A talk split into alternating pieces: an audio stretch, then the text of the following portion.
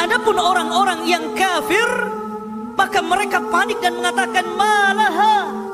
Ada apa ini? Panik mereka. Sehingga mereka mencela diri diri mereka. Ya wailana man ba'athana mim marqadina. Duhai celaka, siapa yang membangkitkan kembali dari tidur kami ini? Disangkanya mereka habis terjadi kiamat kemudian diwafatkan tidak dibangkitkan lagi. Rupanya tidak. Mereka dibangkitkan kembali sehingga mereka mencela diri mereka. Celaka diriku. Siapa yang membangunkan aku?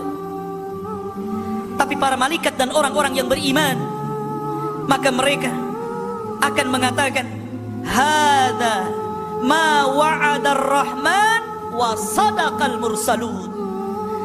Adapun para malaikat dan orang-orang yang beriman menjawab menjawab perkataan orang-orang kafir ya wailana man ba'athana min marqadina hadha maka kata orang-orang yang beriman hadha ma wa'ada rahman wa sadaqal mursalun.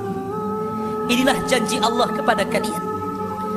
Dan apa yang telah diserukan kepada para utusan kepada kalian tapi kalian ingkar. Inilah janji Allah bagi kalian.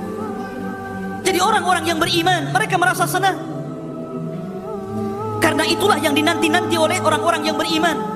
Segera kembali kepada rumah yang hakikat. Rumah yang abadi. Rumah yang selama-lamanya. Jannatul Firdausi nuzulah. Dan sorga-sorga yang lainnya yang penuh dengan kenikmatan di dalamnya. Ma'asyurah muslimin. Adapun orang-orang yang mujrim. Orang-orang yang berdosa. Orang-orang yang ketika di dunia selalu melakukan maksiat kepada Allah.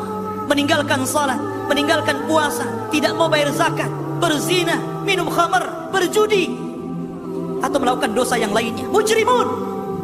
Maka Allah katakan dalam Al-Quran, Ukhshurul ladhina zalam. Kumpulkan semua orang-orang yang zalim itu. Wa azwajahum. Dan orang yang semisal mereka. Artinya orang-orang Yahudi kumpulkan bersama Yahudi. Orang-orang Nasrani kumpulkan bersama orang-orang Nasrani. Orang-orang Buddha kumpulkan bersama orang-orang Buddha. Para penyembah berhala kumpulkan dengan para penyembah berhala. Para penyembah setan kumpulkan dengan para penyembah setan. Ahli maksiat yang serupa kumpulkan mereka dengan yang serupa. Wa makanu ya'buduna min dunillah. Kumpulkan mereka dengan apa yang mereka sembah dari selain Allah. Kalau mereka menyembah matahari, kumpulkan di sana dengan abadatus syamsi, dengan para penyembah matahari. Mereka para penyembah bulan, maka kumpulkan dengan abadatul qamar.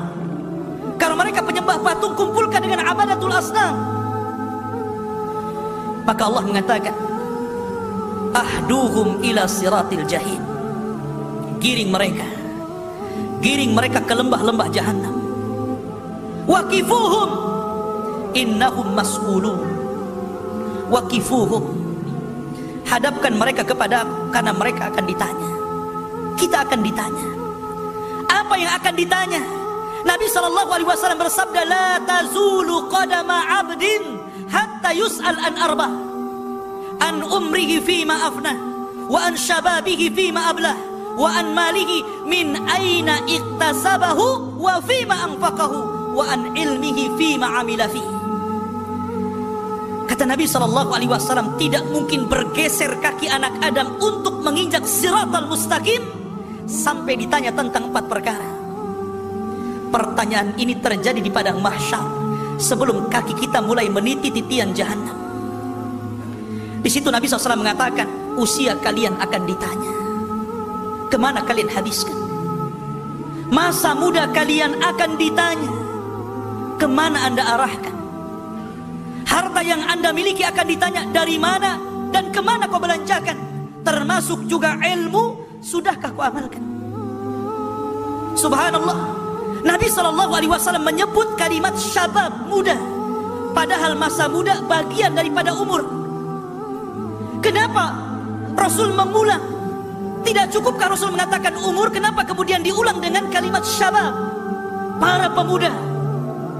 Karena usia muda sejak balik sampai usia 40 tahun adalah manusia-manusia yang rentan untuk melakukan maksiat. Karena di usia itu Allah berikan kekuatan. Allah berikan kenekatan.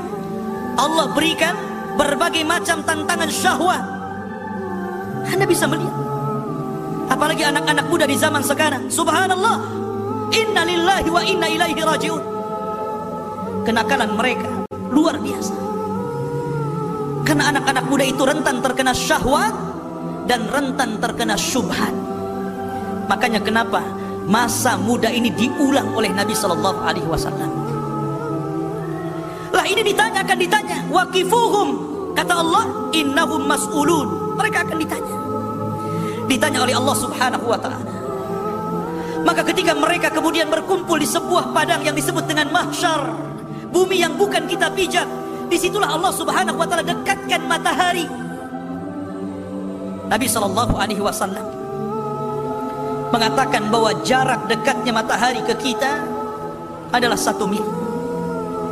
Rawi ketika itu rawi hadis ragu-ragu apakah mil dalam bahasa Arab itu adalah kalimat yang menunjukkan jarak?